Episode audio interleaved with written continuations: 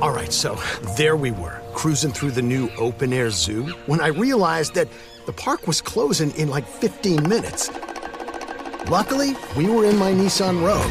With its powerful VC turbo engine, well, we had time to see all the animals. Whoa! and outrun a few! Drive the Nissan Rogue.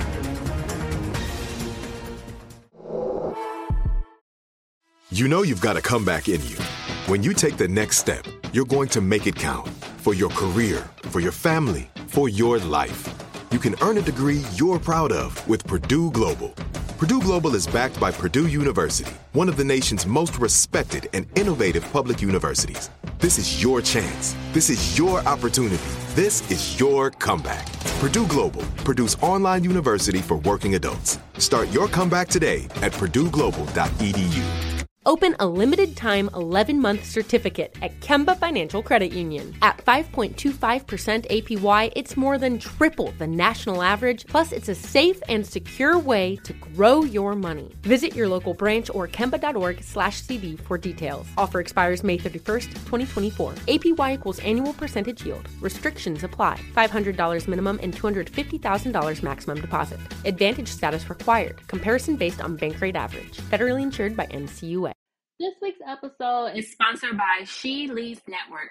Behind every successful woman is a tribe of other successful women who have her back. She Leads Network is a premium network and collaborative space for high impact, ambitious women and leadership like you, ready to take center stage in your life and commit to developing your confidence and courage as leaders. There's nothing more powerful than a community of strong, like minded women working together to achieve their goals. Learn more and register to join this growing community by clicking the link in the show notes below. This is part one of this week's episode, and it can be triggering for many. As always, thank you so much for supporting the kid, and until next time, everyone, later. Welcome. You are now listening to The Professional Homegirl. Professional?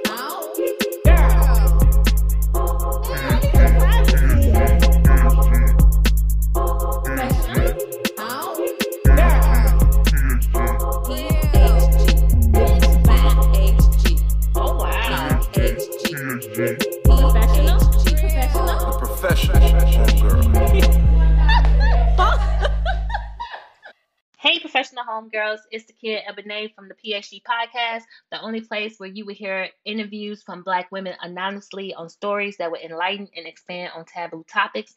Now, if you hear someone that sounds familiar, mind the business that pays you, child. If you like the PHG podcast, please rate, review, and subscribe on Apple Podcasts.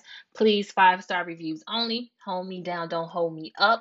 Merch is now available on the site as well as my book list, so please make sure you visit the link in the show notes below. You can connect with the kid on Instagram at the professional homegirl and at the PHG podcast. If you are on Twitter, please follow me at the PHG podcast. Now, if you are all caught up with episodes, listen to the bonus episodes by supporting the PHG podcast Patreon account. To support, please visit www.patreon.com forward slash the PHG podcast. Now, please keep in mind that all of my guests are anonymous, so let's begin this week's episode. I am super excited to speak with my guest today. She is a motivational speaker, author, and advocate and survivor for incest, rape, and domestic violence. She is here to share her story on how she found her purpose through her pain. And I'd like to say thank you so much for being a part of the show. So, to my guests, how are you doing? I'm doing good. How are you? All is cute. I am tired. We was kikiing before the call, y'all talking about how tired we were. but overall, I really can't complain. I, I took a half a day today. Went to go get a little facial. I prepped for this conversation and just worked on my business. That's pretty much it. Same old, same old. Well, that's really good, and thank you for this opportunity. Absolutely. Was it hard for you to write your book about your childhood? Um, honestly, no. The reason why I say that because, you know, I've always wrote it down on a piece of paper. I always wrote it down. Almost every day, I will write it down and say to myself, "One day, this is going to be a book." Mm-hmm. And so What were some of the reactions you received from your family and friends once your book was published and you became more vocal about your story? oh my goodness. I know, I know they were. Um, oh Uh, man, yes, they were so mad. I received so much backlash. I started getting phone calls saying, Why are you lying like that? You lying and you B I T C H just calling me all kind of names and calling me, you know, telling me I that I asked for it and I knew what I was doing. I was provoking men and um so I will I- assume that you these calls were coming from the men that sexually abused you. It was coming from their partners. Uh, it was coming from my family members and friends of the family. So Mm. it came from yes, I got backlash from my family member, like I say, um, friends, some friends from the family, and I didn't know that that would be part of you know breaking the silence. Mm-hmm. But I found out and realized real quick, almost remuted because of that because it was just too much. Mm. Why do you think they was going so hard? Like, do you think like why do you think they was denying it?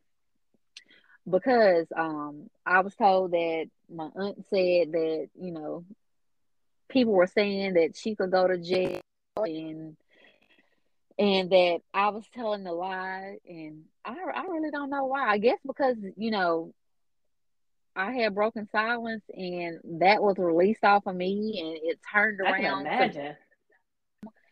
and they didn't want that that on them that shame blame and just all of that on them so And it makes them look um, like shit. yeah yeah Yeah. Well, really, it should have because I mean I wasn't protected. At all. I'm, I'm not gonna lie, it was very difficult for me to read your book. Like it's normally it takes me like a day to read a book, especially when it's a certain amount of pages. Not even a day, a couple of hours, but I was on a train. I'm like, oh, I can't read this. Like it was just, and I saw a kid sitting next to me. It was just too much for me. So I can only imagine how hard it, it or besides you experiencing it, I can only imagine how hard it is for somebody to say that you're lying Yes. about all these years of abuse. you know? all these years of abuse. Yes, it was. You know, um, it was very hard. Yes, that because that's a lot of trauma to go through from the age of five until you know I Right. escaped domestic violence and. That's just a lot of trauma. And a lot of people have said that. You know, some people have said, you know, baby, you've just gone through so much and I just it's just break my heart reading it. Yeah, it, it broke my heart.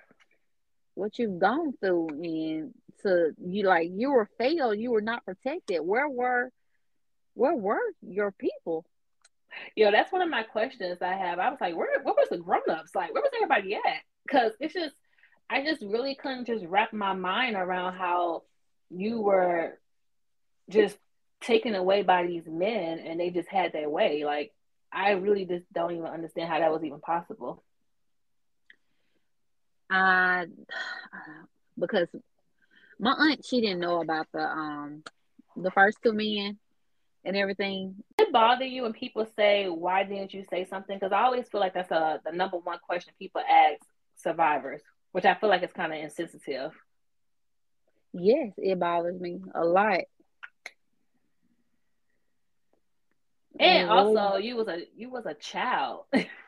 Right. I was a child, and when I did say something, when I did speak up and speak out at the age of five, I was not protected. I wasn't believed, and I was just failed. So my voice muted then from not being protected and not getting the help that I needed when the Mhm. proof was there.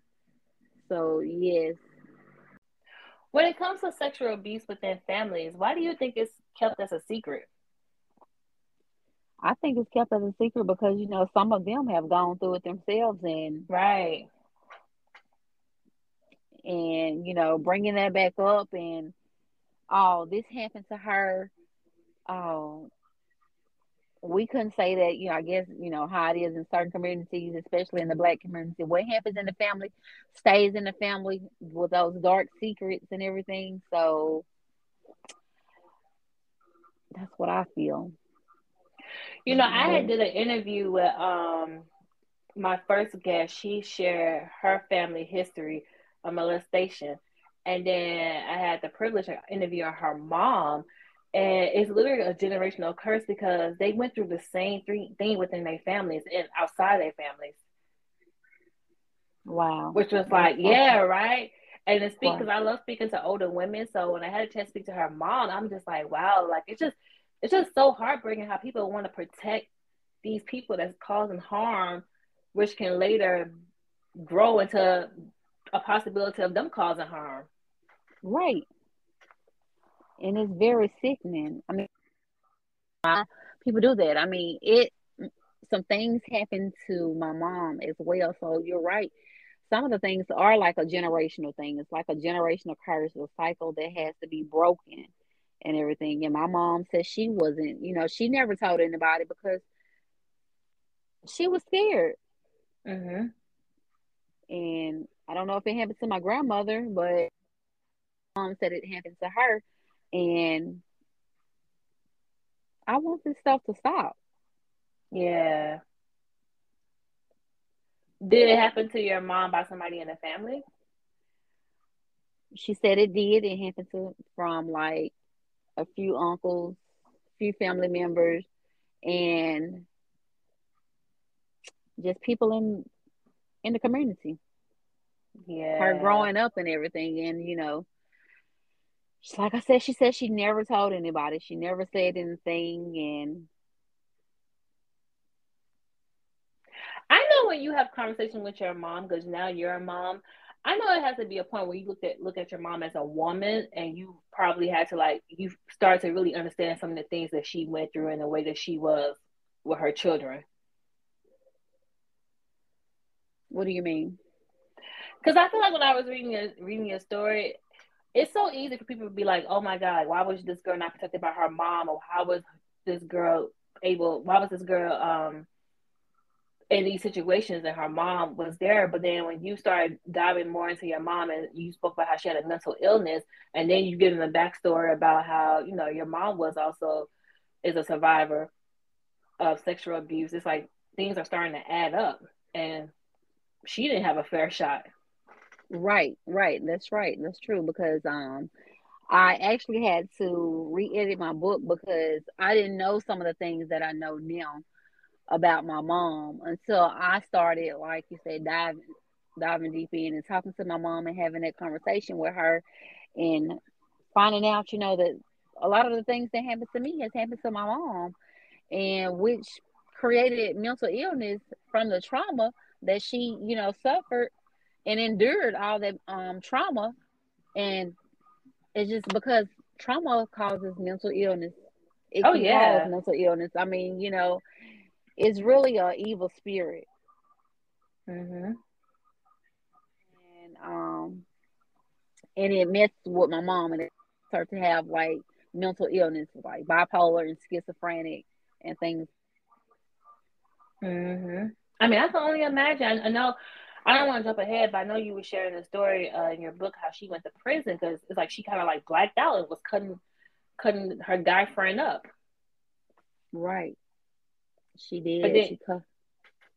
No, she she did, but I just felt like um they sent her to prison when he was beating on her. He should have been the one to have gone to prison. You know, she didn't. She was failed by the system then as well because he beat her with a broom until the broom broke in half on her. And so she started, she snapped and she blanked out and just started cutting him up. And she Hmm. spent years in prison. And I was taken from my mom again. You know, when I was growing up, I don't know if you had a chance to tell my story, but I was a, a physically abused child, and I remember seeing my mom getting beat up on uh, by men and stuff. So, how did that make you feel? Because you have seen in your childhood like some crazy situations where, like, I know it had to like scare the shit out of you. Yeah, it did. I I just felt so so hurt. I wanted to protect my mama, but it was nothing that I could do because I was a child and and seeing watching her beat and jumped on by men. It just really hurt. Yeah, I can only imagine. I mean, I experienced it, that part too. Could I only imagine how it made you feel? Like, how did that make you feel? For me, I, I looking back at it now, I was definitely like frightened. Like I don't think I ever seen like from what I never seen people like you see people fight in the neighborhood, whatever. But you know, sometimes it'll be it won't be as brutal as what I seen happen to my mom to the point where you see blood. You know, right? Mm. So I think that now that I'm older, I mean, because we don't have a relationship, but I know I think that now that I'm older and I'm, you know, I'm a woman, I'm not a child anymore. Like I do understand why she is the way that she is because of the things that she been through in her past. It doesn't give it an excuse for how she treated me, but it makes it more. I, I can process it better if that makes sense. Right. So I know that you are a survivor of incest. Would you say that that's pretty common within your family? Would you say that's pretty common within our community? Yes, it's pretty common. Yes, it happens a lot in the right? community, and um, it's just some sick stuff that your own family member is doing to you, and your cousins, whether it's cousins, uncles, brothers. So you know, it's just it's just some sick stuff, and it's not okay. And I feel like you would think by now that people would speak just a little bit more about it, or do you think it's starting? To, people are starting to shed more light on it. I think they are starting to shed more light on it. Um, and there are like support groups on Facebook for like you know incest support groups, and a lot of people are breaking the silence on incest and shedding the light and talking about it. And also in your book, you spoke about your cousin who died from AIDS, and that one of y'all cousins used to have sex with her as well. Yes, growing up, he would have um sex with her, come in and out the house and have sex with her. She was a she was just a, a young kid herself and he was old enough to know better not to do those things that he did to her, manipulate her and have sex with her. And yes. And I also thought it was like it was also heartbreaking to read about how she um how she died. Right. She um got gang raped by some guys and from Greenwood, Mississippi, and they ended and and she just it's just sad, you know, the things that she went through.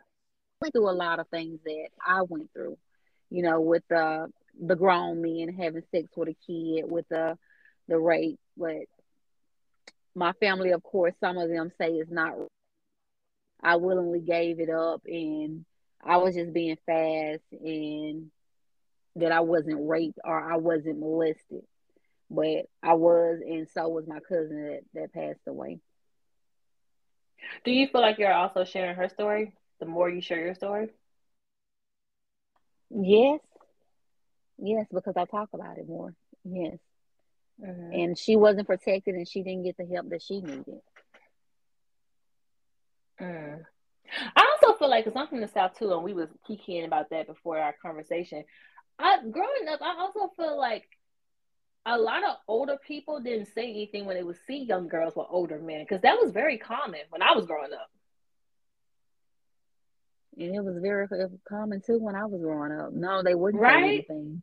And me I mean, and you um, were in the same age group, which is so crazy to me because people would see you out and not say nothing. Right. I don't know why, but that mentality that they had and the mentality that they have that is not okay for a grown man to have, you know, a child with him or nobody's asking questions. Mm. And some people just don't care. That some people just don't care. Yeah. So before you move in with your aunt, what was it like growing up with your mom? Because I know you're the oldest out of four siblings. And she had you at 16. She had me at 16 years old.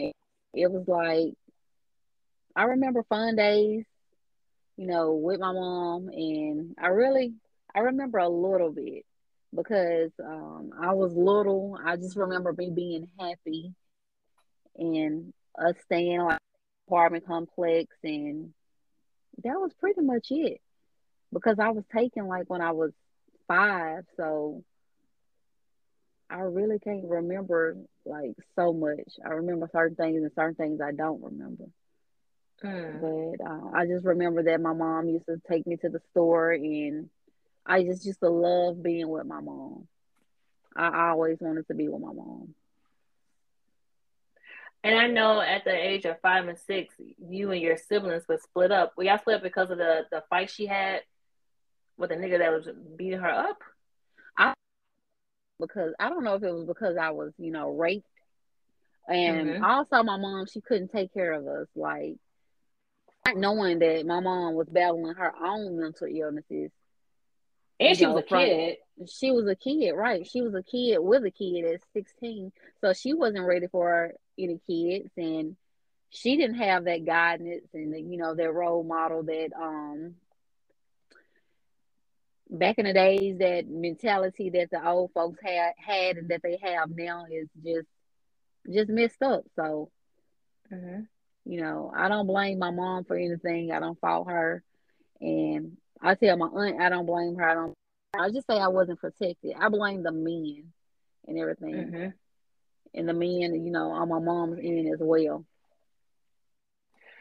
And you were raped at five years old by a man that was in his 30s at your grandmother's house. At that age, did you know what was happening to you? No, I didn't know what rape was. I didn't understand what it was. And I just knew that that man was on me and that he shouldn't have been on me and inside of me. I didn't know what the word rape meant. I had never heard of it before. And how did he know that you were left behind? Because I know everybody else in your family went to your great grandmother's house across the street or across the railroad rack. Yeah, ro- across the railroad track. Um, he was still there. So when my grandmother and I believe my aunt was there, um, they So he's a friend of the family. Yes, he was a friend of the family, so he stayed there. So he knew what he was gonna do. He didn't leave. He stayed there, stayed while standing up. And a kid, you know how hard it is to try to fight your sleep. So you're sleepy, so you just fall asleep, even if you're trying to fight it.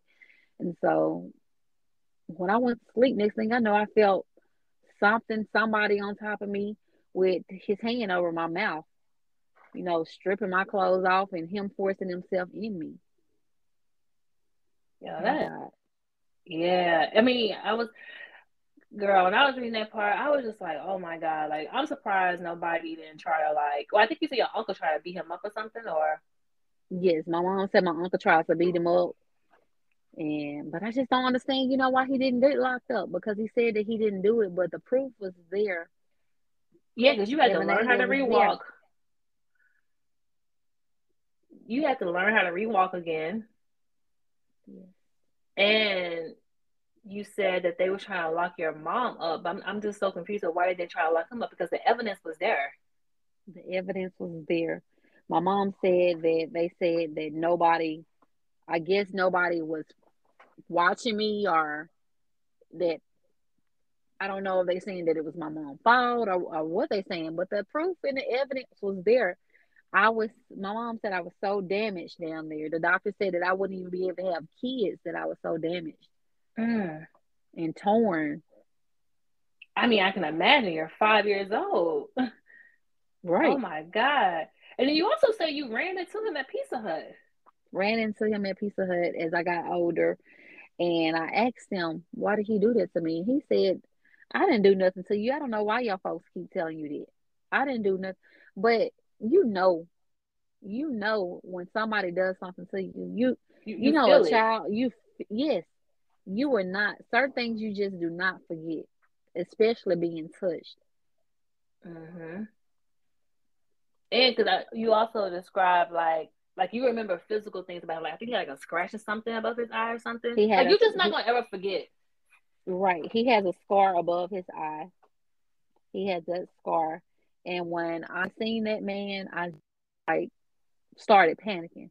But i had the courage enough to ask him those things. Why did he do what he did to me? And he said he did not do that and he doesn't know why. But i know he did what he did to me and he did it And he just walked away. he sat down and he ate pizza Wow. Like it was nothing. Like it was nothing.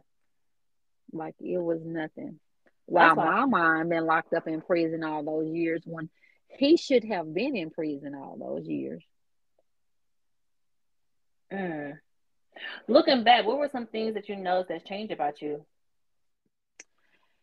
That I don't let my past get to me.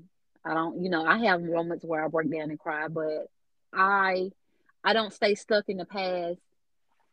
I am doing things. I'm talking to people and I am just trying to live a life. Right. What did you know uh, about you that changed looking back when you was five years old after the, the assault? Because you remember, I remember you kept saying how you was like happy and you were just like you just like to have fun. So what changed about you after that? The moment that he raped me, when, Mm-hmm. the moment like when the ambulance was right there, when the ambulance came, there was a shift in my brain. I never forget that shift. My brain went from I went happy kid, this playful little kid, to this depressed. I, of course, I didn't know what depressed was, but I knew I was sad. Um, and there was a shift in my brain that I became someone else. I shut. I literally shut down. I Hmm. just shut down completely. So, and that has been with me for a long time, and I'm just now, you know, myself. And I'm 33 years old, and I'm just now, you know, just moving forward and not Right. being stuck in the past. So I was shy. All all that trauma that happened to me, all those things that he did to me, you know, changed my life. It really changed me. Mm-hmm. Do you think that you should have received counseling after you were raped? Yes. I felt like I should have. Now I do. You know, of course, uh, back then I didn't know nothing about of Right. I mean, you was a I- kid. Right. So I felt like yes, I needed count. Felt like I needed therapy. I needed. I didn't have any support. I didn't. No, I didn't have. didn't.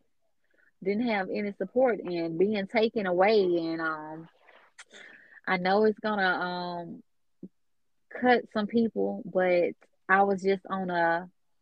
I'm gonna be a co-author in this latest book, and we were talking, and when I was adopted by my aunt, and the abuse, it didn't stop. It never stopped. Yeah, because one of her boyfriends started to have sex with you, and he was thirty. Well, before that, I was six. I was six when my aunt got me. I say five or six when it happened, but I believe I was five when I was raped. I believe I was six when my aunt adopted me and my baby brother.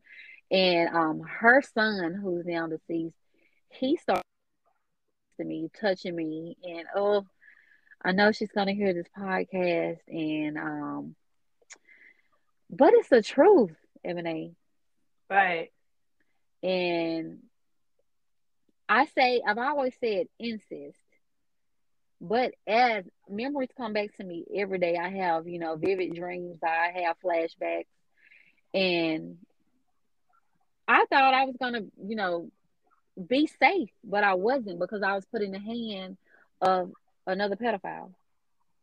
Right. And and he started doing those things to me. He started fondling in my panties and he started placing my foot on his penis till he masturbated and doing those things. But my voice was muted and I was scared and I was scared to speak out ever again because I never wanted that on me that if I told somebody I would be called a liar again when I knew I told the truth.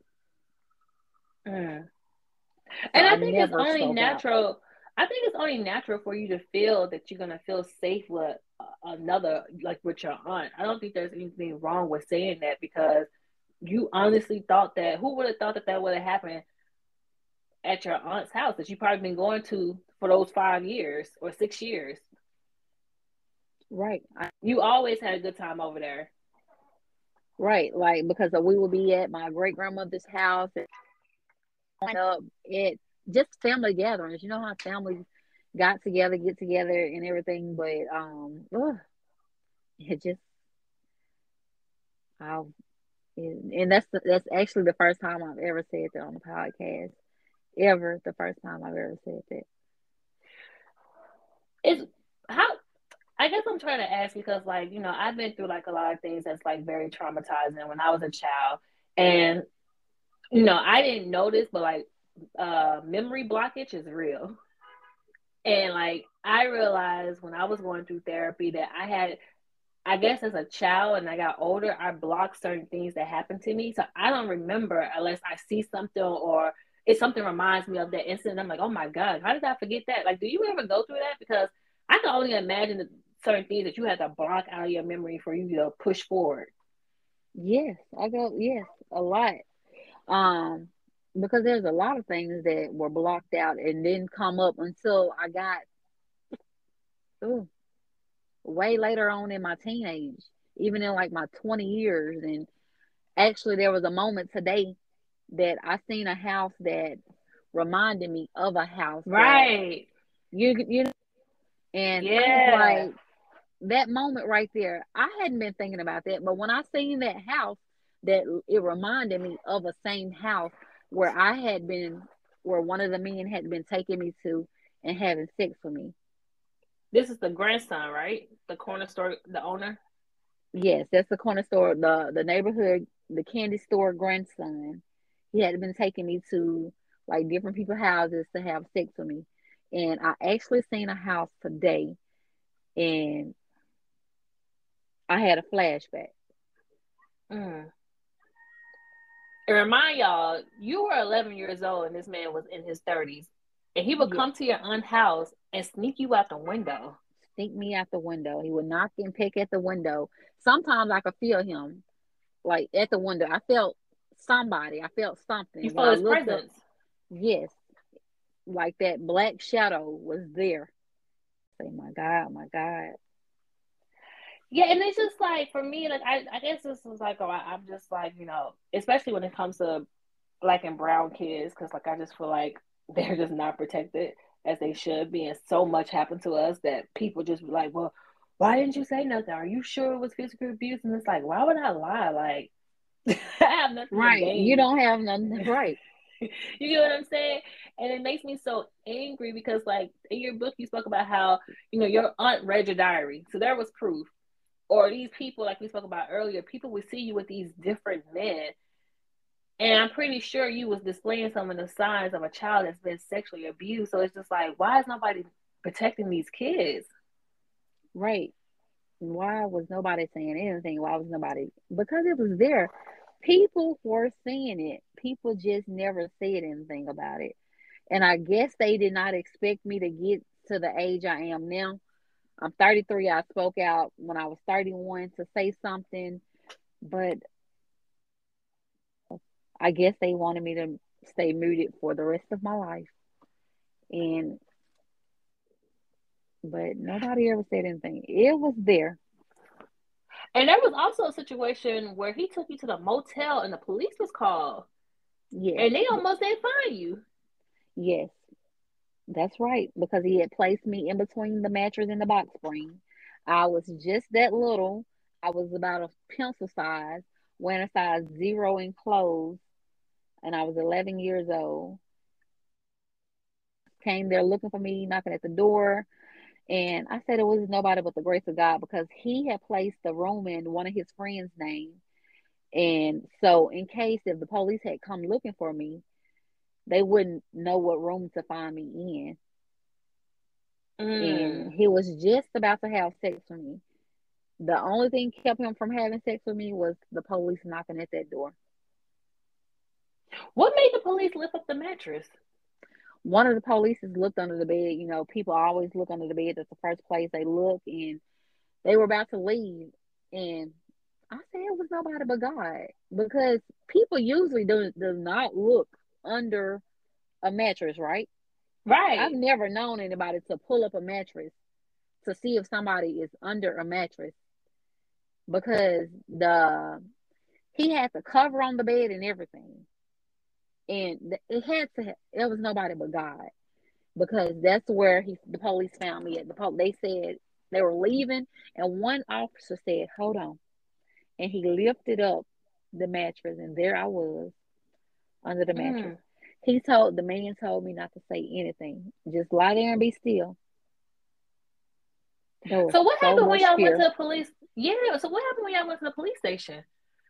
When we went to the police station, he was already there because I was taken to the hospital, you know, examined, rape kit done, and everything. And then I went to the police station. They questioned me and asked me if he had sex with me. I told them no, but he was about to have sex with me.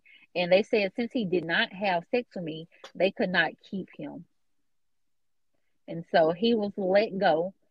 They found a pubic string of hair on you know, he had been on me, he, his body, on my body, and and they they let him go. They released him. I, I don't understand how old. is that even possible when y'all not related at all, and you you were supposed to be in school, so something should have been done, right? Right. Nothing was done. Nothing was.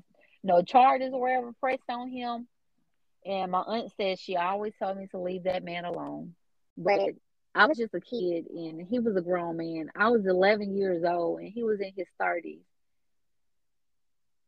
And, and it, it's now in my 30s. And he was already in his 30s. Yeah, that's crazy. And he also gave you an STD at 11. Yes, he gave me, I ended up with trichomonas several times. Several times I ended up with it, not knowing what it was. I just knew that I just kept, you know, I just kept burning. My vagina just kept burning. And so I was taken to the doctor and I was told that I had trichomonas. I didn't know what these things were. Of course not. You're 11 years old. I don't even think you probably even go through puberty. you know what I'm saying?